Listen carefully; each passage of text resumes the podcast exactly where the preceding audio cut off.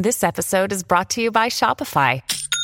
Forget the frustration of picking commerce platforms when you switch your business to Shopify, the global commerce platform that supercharges your selling wherever you sell. With Shopify, you'll harness the same intuitive features, trusted apps, and powerful analytics used by the world's leading brands. Sign up today for your $1 per month trial period at shopify.com slash tech, all lowercase. That's shopify.com slash tech. Pet peeve, not a big deal. It doesn't drive me crazy, keep me up at nights, but it certainly is an annoyance. And I've heard from a bunch of you on the text line and the phone line already today that you share the frustration. But the European Union announced on Tuesday that by 2024, there will be a quote, single charging solution for devices. All devices. And that will be the USB C socket. Okay, so this covers cell phones, covers tablets, e readers, earbuds, digital cameras, headphones, headsets, video game consoles, speakers, laptops, all of it. All of it. There will be one charging socket, period. USB C.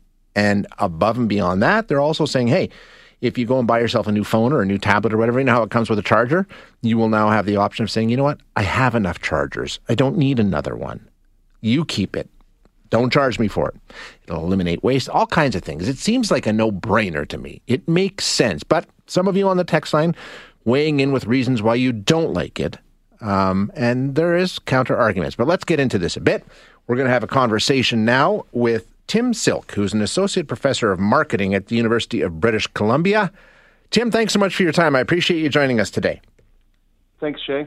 I love this idea. I do. I think it's uh, it's long overdue. But here's the question: um, Now that the EU has done this, do you think this is something that that Canada will get on board with? Is this something? I mean, we're talking about what's happening in Europe, but doesn't mean it's going to happen here.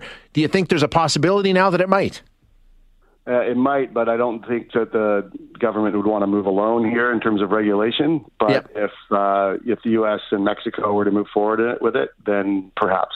That's the thing. I mean, Canada, in terms of as a market and market share, it's just it's not enough to move the needle on this by itself, right? Well, yeah, we're about 38 million people, but you know we want to move in lockstep with uh, with other countries on these types of things because you know it's a balance between you know having competition in the market, but also doing what's good for consumers. And I I agree with the direction the EU is going. Uh, but if we did this alone, it would be very difficult, uh, I think, because a lot of companies would be like, well, why would we change to a different platform for, for just one small country?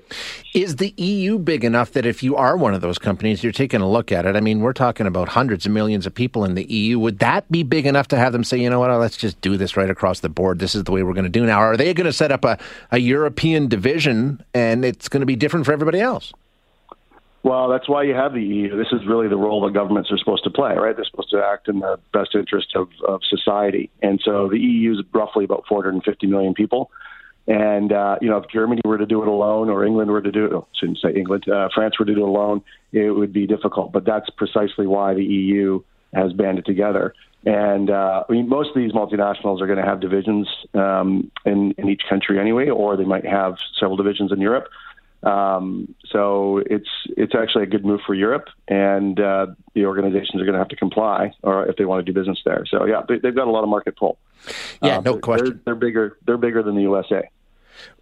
Will they have opened the door perhaps and maybe put it on the radar for places like, you know, uh, I guess we call it North America, US, Canada, Mexico, where they'll now get on board seeing the momentum that's built here? That could be a possibility.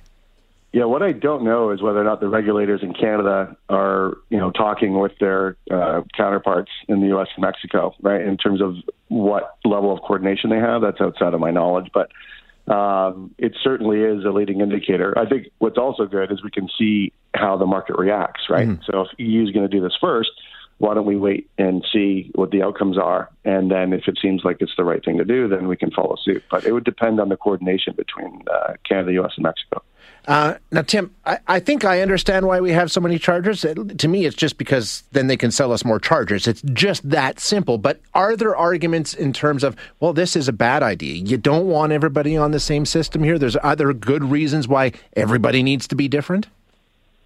Well, there, they want to be different because they want to have different capabilities. So what? As, I'm not a technical expert, so what I don't know is if you move to a USB-C uh, as they're doing in the EU, what constraints that puts on in terms of the capability of the devices. Now we're all plugging in to the same power outlet in the wall uh, all over North America. Mm-hmm. So obviously, something between that power outlet and what goes to your phone might affect what they what they can do.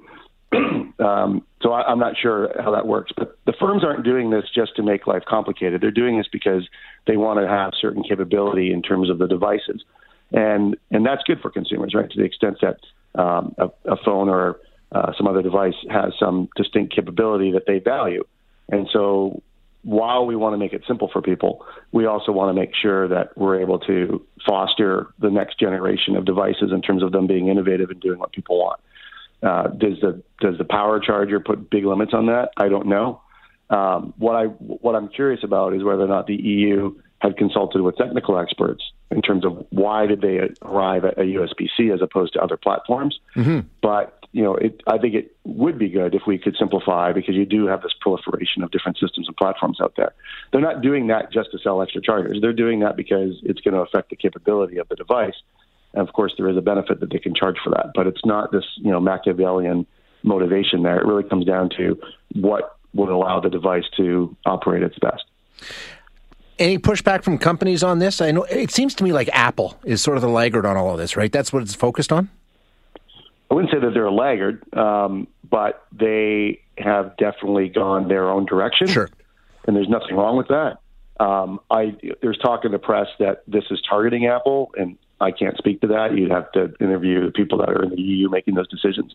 Um, but Apple does have a history of being less compatible, yes. um, and and you know, so I mean, does Apple need to change if it's not in USB-C? Yes. Will they be happy about it? Probably not. They, they've you know not commented so far. Um, but I don't think this was really targeted to any one company. I think this is more just about like let's get on, get on a common platform here and uh, and they've you know the regulators have chosen what they've done. It's interesting. I mean, can we look at other products where we've had to have government? I mean, some people on the text line saying, "Isn't this government overreach? Isn't this government getting involved in in free enterprise where they shouldn't be?" Or is there other instances where governments have come along and said, "You know what? Let's standardize this." Yeah, absolutely. If you look on the back of most electronics, there's a little symbol on the back that says CSA. That's Canadian Standards Association. Yeah and that's a separate association from the U.S. And so I think the public needs to understand the government's not trying to meddle. The government's trying to make sure that there are standards that protect consumers. Some of that's safety driven. Some of that is is just you know being common sense in terms of why do we have 15 different exactly. platforms up there. So you know this is precisely the role of governments, and people you know might obviously have different opinions in terms of how much government uh, intervention they want, but our, you know, our airlines are regulated for good reason. Uh, right, our electronics are regulated for good reason, um, and so you know they're doing this to be well intentioned. Yeah, exactly. Yeah, and we'll see how it plays out. Like we say, this is you know the final decision won't be made for a while yet, but we'll be watching it closely. Tim, thanks so much for your time today. Appreciate it.